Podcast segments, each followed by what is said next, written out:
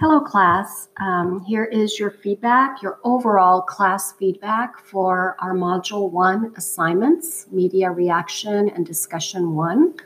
All of you that submitted your written assignments for Module 1 have audio feedback sent from me to you in, in our Canvas messaging in, inbox. Um, your Canvas messages are automatically forwarded to your SBVC emails, or if you um, have your Canvas notification settings pointing to your phone, then you should have also received a notification. I prefer that if you have not done this already, that you contact the Canvas Help Desk at 1 844 612 7420 and have them show you how to have Canvas announcements and messages forwarded to your cell phone.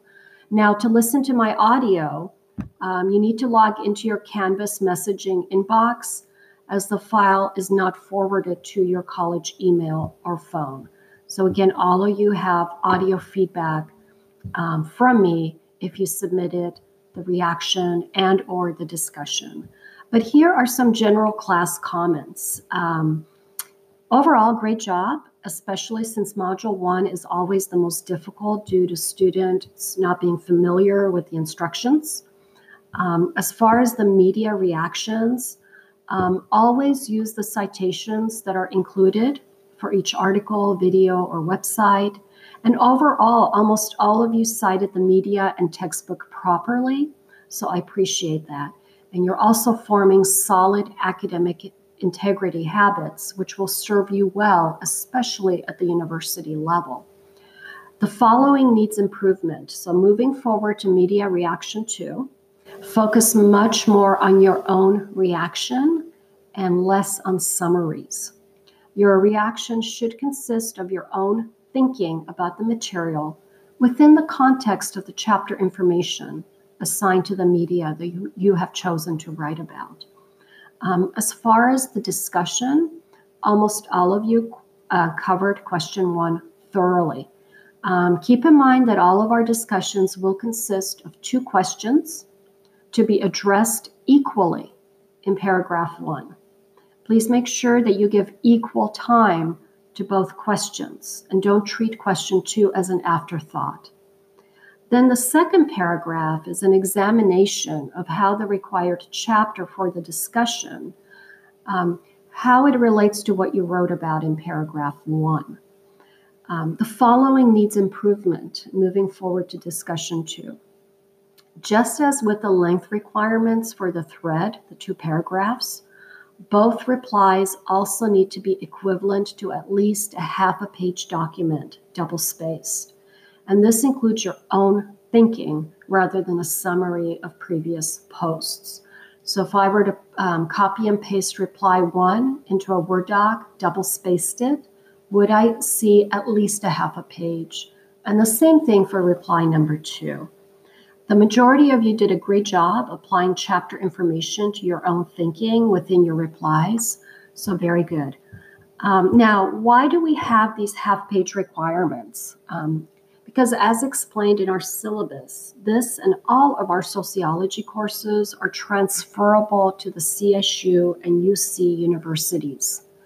And these universities have requirements regarding the amount of written work students are expected to complete, in which they are demonstrating their understanding of the course objectives. And this is also why you see that the written assignments are linked to the course objectives in our syllabus and why I insist that students make connections to the required chapters connected to the assignment. Um, so be mindful of that moving forward. Um, when I was younger, um, I was rarely exposed to images of older women in the mass media. And it seemed female celebrities were celebrated in magazines when they turned 40, but after that, they disappeared from public view. I am now in my early 50s, and I struggle with what I would describe as the transition to a new self identity. Um, I've put away my shorter length skirts in exchange for longer ones, and I've become obsessed with some of my front, um, smile frown lines that I'm beginning to see on my face. And I think I'm a product of the American unrealistic ideal cultural standards regarding beauty and age. I joke about the proper usage of new terminology used by young people. And the joking, I think, is a cover up for the generational gaps that exist between generations.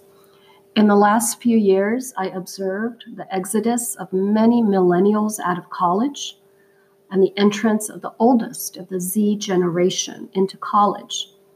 There are subtle and there are obvious differences that exist. And this has an influence on classroom interactions, learning, both positive as well as negative. I find Z generation students to be interested and comfortable working together in groups, while millennials um, tend to focus more on their own individual success. While these are generalizations, they're not applicable to everyone. Generalizations are the foundations for stereotypes. Um, stereotypes influence how we see ourselves and how we interact with each other, as you probably know. And they're also used to discriminate against people and deny people opportunities. Um, however, generational differences are shaped by societal trends unique to each age group, and therefore we can think of generations as subcultures. Subcultures within their own values about ideas about right and wrong, and norms, expectations for normal behaviors. Generational subcultures with which we identify with, I think, stay with us all throughout the life course and shape our perceptions. As the presidential elections get underway, what do you think about the fact that all of the current frontrunners, Joe Biden, Sanders, Trump, and Warren, they're all in their 70s? What do you think about that? Um, I'd be interested in knowing your thinking about this. Um, post your comments in our peer to peer folder or anything else that you're inclined to share with us. With that said, see you online, and we're moving on to module number two.